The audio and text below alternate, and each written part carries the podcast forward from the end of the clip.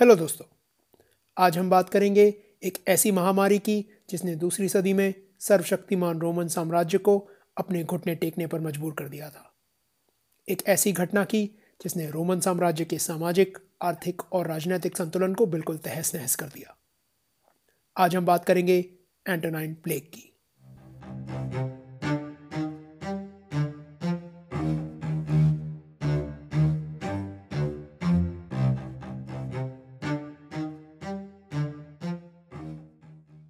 Hello दोस्तों, episode seven, the Antonine plague में आपका स्वागत है।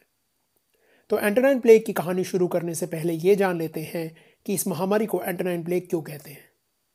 तो वो इसलिए कि जब ये महामारी रोमन साम्राज्य में फैली थी तो उस समय नरवा एंटोनाइन वंश का राज चल रहा था।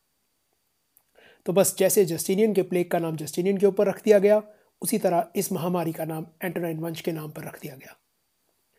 इस महामारी को प्लेग ऑफ़ गेलन के नाम से भी जाना जाता है। गेलन दूसरी सदी में रोमन साम्राज्य में रहने वाला एक मशहूर ग्रीक चिकित्सक था, जिसने इस महामारी को अपनी आँखों से देखा था। गेलन की लिखाई हमारे लिए इस महामारी की जानकारी का एक मुख्य स्रोत है। तो साल है 165 एडी और रोमन साम्राज्य की शक्ति और सफलता आसमान छू रही है। साम्राज्य के पिछले कुछ सम्राट बेहतरीन शासक रहे हैं, जिनके कारण साम्राज्य मेडिटेरेनियन क्षेत्र की महाशक्ति बन चुका है। पूर्व में सीरिया से, पश्चिम में हिस्पैनिया तक और उत्तर में ब्रिटेन से लेकर दक्षिण में इजिप्ट और उत्तरी अफ्रीका तक सब रोमन साम्राज्य का हिस्सा है। फ़िलहाल साम्राज्य का शासन दो लोगों के हाथों में है, मार्कस ओरेलियस एंटोनाइनस जो कि एक बेहतरीन शासक है, और उसका दत्तक यानी अडॉप्टेड भाई लूशियस ओरेलियस वेरस। जिसे शासन में कोई खास दिलचस्पी नहीं है, पर अयाशी का शौक है। रोमन सेना इस समय सेलुकिया नाम के शहर का घेराव कर रही है। सेलुकिया मेसोपोटेमिया में टिग्रिस नदी के किनारे स्थित एक शहर था। ये इलाका आज बगदाद शहर के अंदर आता है।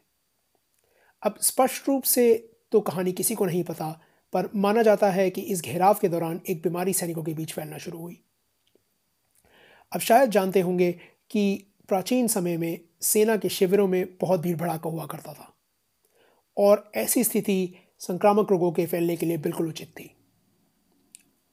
तो उस समय बीमारी के स्रोत की जो कहानियाँ फैली, उनके हिसाब से सिलुकिया शहर के अंदर सम्राट लूशियस वायरस ने एक पुरानी कब्र खोली और बीमारी उसके अंदर से निकली। और ऐसी ही एक और कहानी के अनुसार एक रोमन सैनिक ने बेबीलोन शहर में स्थित ग्रीक देवता अपोलो के मंदिर में एक सोने का बक्सा खोला था और बीमारी शराब के रूप में उसमें से निकली थी। अब आम रोमन का क्या मानना था, ये तो पता नहीं। पर दोनों सम्राटों का मानना था कि शायद उन्होंने इन शहरों और धार्मिक स्थानों पर हमला करके देवताओं का अपमान किया था और यह बीमारी इस अपमान की सजा थी। कुछ लोगों ने इसका दोष क्रिश्चियंस यानी ईसाई धर्म को मानने वालों पर डाला। उनका मानना था कि क्रिश्चियंस के रस्म रिवाजों से पेगन देवी देवता अप्रसन्न थे और ये बीमारी उसकी सजा थी। क्रिश्चियनिटी इस समय एक नया और छोटा सा सांप्रदाय था तो क्रिश्चियंस को निशाना बनाना आसान था। अब ज़ाहिर सी बात है, ये सब बीमारी के फैलने के कारण नहीं थे। हर संक्रामक रोग की तरह इसका कारण भी एक कीटाणु था। ये बीमारी असल में आई कहाँ से, ये तो हमें स्पष्ट रूप से पता नहीं। विशेषज्ञों का मानना है कि ये महामारी चीन में कहीं शुरू हुई। वहाँ तबाही मचाने के बाद सिल्क रूट जैसे व्यापार मार्गों से होती हुई मेसोपोटेमिया आ पहुँची। यहाँ से रोमन सैनिक और व्यापारी इसे अपने साथ साम्राज्य के हर कोने में ले गए। और जैसे जैसे लोग बीमारी के प्रकोप से बचने के लिए मुख्य शहरों से भागने लगे, वो अनजाने में इसे दूर दराज के इलाकों में फैलाते चले गए। 166 में महामारी रोम पहुँच चुकी थी। गेलन इस समय रोम में ही रह रहा था और यहाँ पहली बार उसका सामना इस महामारी से हुआ। वो समझदारी से बीमारी के दिखाई देते ही रोम से निकल गया। कुछ साल बाद 168 या 169 में उसे इटली के उत्तर पूर्वी क्षेत्र में स्थित एक्विलिया नाम के एक शहर में उपस्थित होने का आदेश दिया गया। रोमन सेना इस इलाके में एक और युद्ध लड़ रही थी और ये महामारी भीड़ भड़ाके का पीछा करते हुए यहाँ भी पहुँच गई। बीमारी के दिखाई देते ही गेलन और दोनों शासक मार्कस ओरेलियस और लूशियस वेरस तुरंत ही इस क्षेत्र से भाग निकले। पर माना जाता है कि उनकी इस कोशिश के बावजूद वेरस इस बीमारी की चपेट में आ गया और 169 में उसकी मृत्यु हो गई। गेलन ने बड़ी समझदारी से इस महामारी से अपनी दूरी बनाए रखी, पर साथ ही इस समस्या के समाधान को ढूँढने की कोशिश करता रहा। जैसे मैंने पहले बताया कि इस मामले में गेलन की लिखाई, खासकर की बीमारी के लक्षणों का वर्णन हमारी जानकारी का मुख्य स्रोत है। दुर्भाग्यवश, गेलन का ध्यान असल बीमारी पर कम और उसके इलाज पर ज़्यादा था। इसका मतलब यह है कि उसने किसी एक जगह पे ठीक से इस बीमारी के बारे में नहीं लिखा है। उसने बीमारी के इलाज के अलग अलग किस्सों के बारे में लिखते हुए बीमारी के लक्षणों का वर्णन किया है। इसके कारण इतिहासकारों को उसकी लिखाई के अलग अलग हिस्सों से जानकारी बटोर कर पूरी कहानी एकजुट करनी पड़ी है। तो देखते हैं कि गेलन हमें बीमारी के बारे में क्या बता सकता है। वो कहता है कि आमतौर पर पीड़ितों में बुखार, दस्त, उल्टियाँ, गले की सूजन, अत्यंत प्यास लगना और खांसी जैसे लक्षण दिखाई देते थे। कुछ लोगों का मल काले रंग का होता था, जो आंतड़ियों से खून निकलने के कारण था। केलन का कहना था कि जिन लोगों का मल बहुत ही काला होता था, उनकी मृत्यु लगभग पक्की थी। जिन लोगों को खांसी होती थी उनकी सांसों में एक दुर्गंध होती थी और कभी कभी खांसी के साथ थोड़ा बहुत खून भी निकलता था। इस बीमारी का सबसे सुस्पष्ट लक्षण था एग्जैंथेमा यानी त्वचा पे लाल चकत्ते, दाने या फोड़े हो जाना। ये चकत्ते पूरे शरीर पर फैल जाते थे और कई बार काले पड़ जाते थे। पीड़ितों को बीमारी करीब दो हफ्तों तक रहती थी। जो लोग पीड़ित होने के बाद जीवित बच जाते थे, उन्हें यह बीमारी फिर छू नहीं पाती थी। यानी उनके शरीर में इसके खिलाफ इम्यूनिटी बन जाती थी। इससे ज़्यादा गेलन हमें बीमारी के बारे में कुछ खास नहीं बताता। शुरुआत में आधुनिक वैज्ञानिकों ने इस महामारी के लिए कई उम्मीदवार आगे रखे, जैसे यर्सिनिया पेस्टिस का प्लेग टाइफस स्मॉल पॉक्स यानी चेचक और मीसल्स यानी खसरा। पर आखिर में कड़ी जाँच पड़ताल के बाद विशेषज्ञों की राय में एंटोनाइन प्लेग या तो स्मॉल पॉक्स था या मीजल्स फ़िलहाल ज़्यादातर विशेषज्ञ मानते हैं कि एंटोनाइन प्लेग स्मॉल पॉक्स था। तो देखते हैं कि यह बीमारी है क्या। स्मॉल पॉक्स का मूल कारण होता है वेरियोला वायरस, जो कि पॉक्स विरिडे परिवार का हिस्सा है। वेरियोला एक डीएनए वायरस है जो प्रकृति में सिर्फ़ इंसानों को संक्रमित करता है। पर लैब में परीक्षणों के दौरान ये देखा गया है कि यह अन्य जानवरों को संक्रमित करने की क्षमता भी रखता है। स्मॉलपॉक्स एक तेज़ी से फैलने वाली एयरबोन बीमारी है। इसका मतलब ये हवा के द्वारा गले, मुँह और नाक से निकली छोटी बूंदों से लोगों के बीच आसानी से फैल सकती है। इसके साथ साथ ये संक्रमित व्यक्ति के शारीरिक तरल पदार्थों, यानी बॉडी फ्लूड से संपर्क से, या कुछ मामलों में पीड़ित के कपड़ों वगैरह के द्वारा भी फैल सकती है।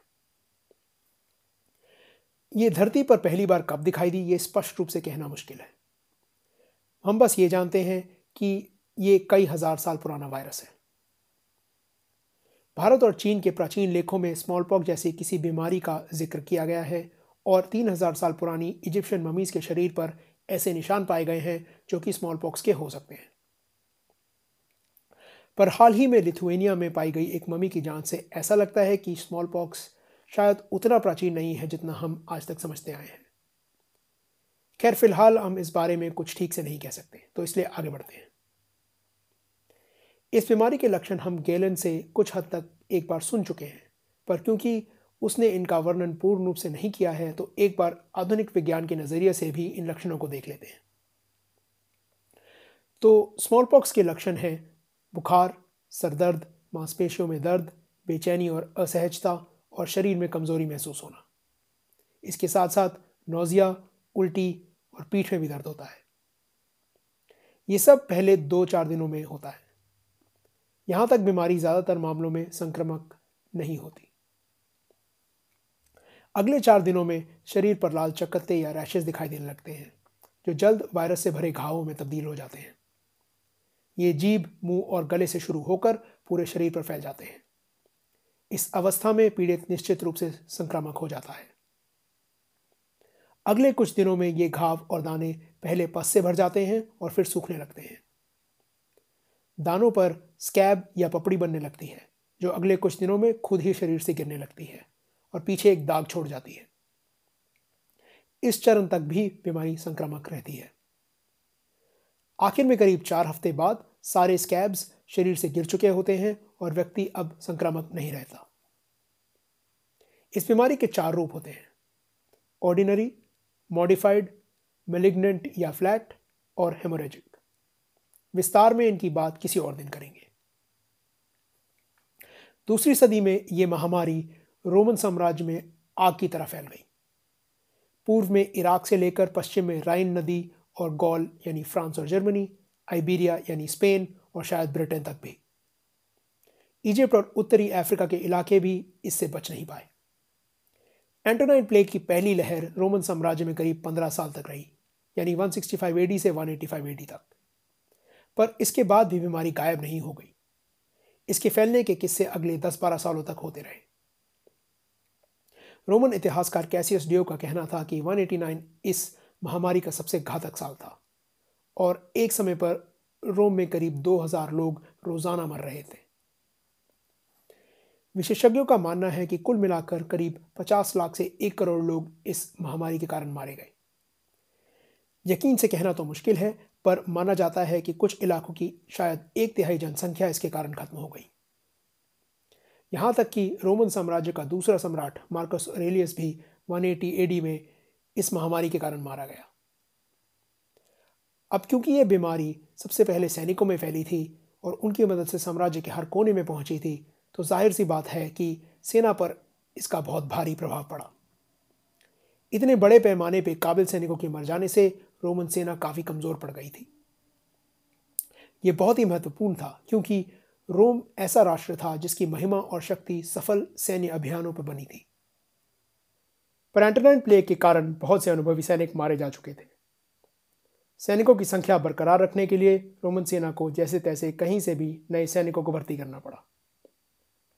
इसमें शामिल थे अनुभवी नौजवान चोरू चक्के डाकू, ग्लैडिएटर, गुलाम यानी स्लेव्स और पड़ोसी इलाकों से आए सैनिकों की टोलियाँ। रोमन सेना एक मशीन की तरह हुआ करती थी। हर सैनिक को अपनी भूमिका अच्छे से मालूम थी, पर इन नए और कच्चे सैनिकों के आ जाने से सेना की कुशलता और एकजुटता पर बुरा असर पड़ा। साम्राज्य इस समय अपनी उत्तरी सीमाओं पर कई जर्मैनिक समुदायों के साथ लड़ाइयाँ लड़ रहा था, पर सेना के कमज़ोर पड़ जाने से सीमाएँ खतरे में पड़ गई और जर्मैनिक दलों को पीछे धकेलना बहुत ही मुश्किल हो गया। भारी मात्रा में नागरिकों के मारे जाने से अर्थव्यवस्था और कर वसूली पर भी बुरा असर पड़ा। श्रमिकों की कमी के कारण पूरे पूरे उद्योग ठप पड़ गए। कुछ इलाकों में माइनिंग यानी खनन का काम हमेशा के लिए बंद ही हो गया। ईंटों के कारखाने और संगमरमर की खदानें भी बंद पड़ गईं। इजिप्ट में किसानों की कमी के कारण खेती बाड़ी में भारी कमी आ गई। इसके कारण अनाज की कमी होने लगी, जिसके कारण अनाज का भाव बहुत ज़्यादा बढ़ गया। कुछ क्षेत्रों में पूरे के पूरे शहर खाली ही हो गए। रोमन्स की एक बहुत अच्छी आदत थी। वो हर तरह के लेन देन का रिकॉर्ड बड़े अच्छे से रखते थे। पर इस महामारी के दौरान कई क्षेत्रों और गतिविधियों के रिकॉर्ड बिल्कुल ही गायब हैं। इससे हम अंदाज़ा लगा सकते हैं कि इस महामारी ने किस कदर रोमन साम्राज्य की शासन प्रणाली और सामाजिक संतुलन को झिझोड़ कर रख दिया था। कई इलाकों में तो सरकारी अधिकारी बचे ही नहीं थे शासन चलाने के लिए। कुछ लोगों का यह भी मानना है कि इस प्लेग का असर रोम और चीन और भारत के राष्ट्रों के बीच के व्यापार पर भी पड़ा। पर यह प्रभाव कितना महत्वपूर्ण था यह फ़िलहाल ठीक से नहीं कहा जा सकता। साम्राज्य का खजाना तेज़ी से खत्म होने लगा और सम्राट को सेना की तनख्वाह देने में मुश्किल होने लगी। ये एक बहुत बड़ी मुसीबत थी, क्योंकि तनख्वाह ना दिए जाने पर गुस्साए सैनिक भड़क कर अपने खुद के लीडरों पर भी हमला कर सकते थे। इन सबसे आप शायद देख पा रहे होंगे कि किस तरह एक मुसीबत कई और मुसीबतों को जन्म दे रही थी। इससे इस महामारी का नकारात्मक प्रभाव कई गुना बढ़ता चला जा रहा था। ये महामारी धार्मिक रूप से भी रोमन समाज के लिए काफ़ी महत्वपूर्ण सिद्ध हुई। मैंने पहले ज़िक्र किया था कि कई लोग ऐसे भी थे जिन्होंने क्रिश्चियंस को इस महामारी का जिम्मेदार ठहराया था। ऐसी विपदाओं के दौरान लोगों को कोई बलि का बकरा चाहिए होता है इल्ज़ाम लगाने के लिए, और उन्होंने इस बार क्रिश्चियंस को चुना। खुलेआम क्रिश्चियंस पर हमले होने लगे। सम्राट मार्कस ओरेलियस को क्रिश्चियंस बिल्कुल पसंद नहीं थे, और उसने क्रिश्चियंस पर हो रहे अत्याचारों का औपचारिक रूप से समर्थन भी किया। लेकिन जैसे आप जानते हैं कि क्रिश्चियनिटी खत्म नहीं हुई, और आज दुनिया के मुख्य धर्मों में से एक है तो ये कैसे हुआ? क्रिश्चियन धर्म में गरीब और बेसहारा लोगों की सहायता को बहुत मान दिया जाता था। तो अक्सर जब आम लोग पीड़ितों को अकेला मरने के लिए छोड़ जाते थे तो क्रिश्चियन लोग पीड़ितों की सेवा करने के लिए पीछे रुकते थे। इससे आम लोगों और क्रिश्चियंस के बीच एक सकारात्मक रिश्ता बनने लगा। धार्मिक तौर पर क्रिश्चियंस का मानना था कि मरने के बाद उन्हें स्वर्ग नसीब होगा, जहाँ उन्हें दुख दर्द से मुक्ति मिलेगी। इस क्रूर महामारी से जूझने के बाद लोगों को ये सोचकर शायद शांति मिलती थी कि इस पीड़ा भरे जीवन के उस पार कुछ अच्छा भी है। इन सब के कारण क्रिश्चियनिटी की लोकप्रियता तेज़ी से बढ़ने लगी और आगे चल के ये रोमन साम्राज्य का औपचारिक धर्म भी बना। दूसरी सदी में लोगों ने इस महामारी से कैसे निपटा था, ये तो हमें नहीं पता। हमें इस समय से कई तावीज़ वगैरह मिले हैं तो शायद वो भगवान भरोसे ही थे। एक दिलचस्प किस्सा है अलेक्जेंडर ऑफ़ अबोनोटेकोस नाम के एक ढोंगी बाबा का जो एक छोटे से संप्रदाय का लीडर बन गया था। उसका कहना था कि ग्लाइकॉन नाम का एक सांप देवता उसे बीमारी से लड़ने के उपाय बताता है। उसके भक्तों ने उसके कहने पर अपने घरों के बाहर एक मंत्र लिखना शुरू कर दिया ताकि बीमारी उनसे दूर रहे। ज़ाहिर सी बात है, इससे कोई फ़ायदा नहीं हुआ। शायद वायरस पढ़ा लिखा नहीं था। आज स्मॉल पॉक्स से लड़ने का मुख्य साधन है वैक्सीनेशन या टीका। अगर आपको टीका संक्रमण से पहले लगाया जाए तो यह आपको इस बीमारी से बचा सकता है। संक्रमण होने के तीन दिन बाद तक भी शायद बचा ले, पर उसके बाद वायरस के खिलाफ वैक्सीनेशन की शक्ति बहुत कम हो जाती है। हमारे पास कुछ एंटीवायरल दवाइयाँ भी हैं, पर क्योंकि इनको कभी स्मॉल पॉक्स के इलाज के लिए इस्तेमाल करने की ज़रूरत नहीं पड़ी है तो यकीन से नहीं कहा जा सकता ये कितनी असरदार होंगी। आमतौर पर स्मॉल पॉक्स के टीके को प्रचलित करने का और मुख्य वैज्ञानिक विचारधारा में लाने का श्रेय डॉक्टर एडवर्ड जेनर को दिया जाता है। जेनर की संक्रामक रोगों में दिलचस्पी थी और उसने कहानियाँ सुनी थी कि गाय का दूध निकालने वालों को काउपॉक्स नाम का रोग होने के बाद स्मॉल पॉक्स नहीं होता था। जेनर ने एक ग्वालिन को ढूंढा जिसके हाथों पर काउपॉक्स के घाव थे। इन घावों से निकले फ्लूइड्स यानी तरल पदार्थों से भरा टीका उसने एक आठ साल के लड़के को लगा दिया। नौ दिनों बाद लड़की की तबीयत थोड़ी ढीली हुई, पर अगले दिन वो ठीक हो गया। जेनर ने फिर स्मॉल पॉक्स से भरा टीका उसे लगा दिया। लड़के को स्मॉल पॉक्स नहीं हुआ और जेनर का परीक्षण सफल हुआ। शुरुआत में तो वैज्ञानिक संस्थानों ने उसकी खोज को नज़रअंदाज कर दिया, पर जेनर ने हार नहीं मानी। वो जाँच पड़ताल करता गया और अपने इस इलाज के समर्थन में सबूत इकट्ठा करता गया। आखिर में सभी को यह मानना पड़ा कि जेनर सही कह रहा था। लैटिन में गाय को वाका कहा जाता है और काउपॉक्स को वैक्सीनिया तो जेनर ने इलाज के इस नए तरीके को वैक्सीनेशन का नाम दिया। हालाँकि स्मॉल पॉक्स को मिटाने में एडवर्ड जेनर और वैक्सीनेशन का बहुत महत्वपूर्ण योगदान है। जेनर पहला व्यक्ति नहीं था जिसने स्मॉल पॉक्स के खिलाफ ये तरीका अपनाया। आपको जान के शायद ताजुब होगा कि पंद्रहवीं या सोलहवीं सदी में चीन में स्मॉल पॉक्स के खिलाफ इम्यूनिटी बनाने के लिए नेज़ल इंसुफ्लेशन नाम के एक तरीके का इस्तेमाल हो रहा था।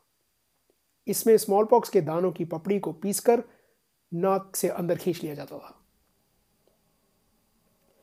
हमारे पास भारत से भी अठारहवीं सदी की कुछ कहानियाँ हैं जो इस बात की ओर इशारा करती हैं कि स्मॉल पॉक्स की इम्यूनिटी को लेकर यहाँ कोई इलाज चल रहा था। कहा जाता है कि इधर से उधर घूमने वाले ब्राह्मण एक नुकीली सोई को स्मॉल पॉक्स के दानों में डालकर उसे स्वस्थ व्यक्ति को इंजेक्शन की तरह लगा देते थे। लेकिन फ़िलहाल दावे से नहीं कहा जा सकता कि यह इलाज कब शुरू हुआ और कितना प्रचलित था। स्मॉल पॉक्स एक खौफनाक बीमारी थी। ये तीस प्रतिशत संक्रमित व्यक्तियों की जान ले लेती थी और जो लोग इसके प्रकोप से जीवित बच जाते थे, उनके शरीर पर ज़िंदगी भर के लिए दाग धब्बे और निशान रह जाते थे। माना जाता है कि 18वीं सदी में यूरोप में हर साल करीब चार लाख लोग स्मॉल पॉक्स का शिकार होते थे। बीसवीं सदी में इसने करीब 30 से 50 करोड़ लोगों की जानें ली। 1967 तक भी सालाना करीब एक से डेढ़ करोड़ लोगों को यह बीमारी हो रही थी। आज ये बीमारी पूरी तरह से खत्म हो चुकी है। दरअसल ये पहली संक्रामक बीमारी है जिसे मानव जाति ने पूरी तरह से उखाड़ फेंका है। प्राकृतिक रूप से होने वाले स्मॉल पॉक्स का आखिरी मामला 1977 में देखा गया था। और एक बार फिर हम आधुनिक चिकित्सा विज्ञान का शुक्रिया अदा कर सकते हैं कि हज़ारों साल के बाद दुनिया इस खतरनाक बीमारी के चंगुल से आज़ाद हो पाई है। तो ये थी एंटोनाइन प्ले की कहानी। उम्मीद है आपको इसमें कुछ नया सीखने को मिला।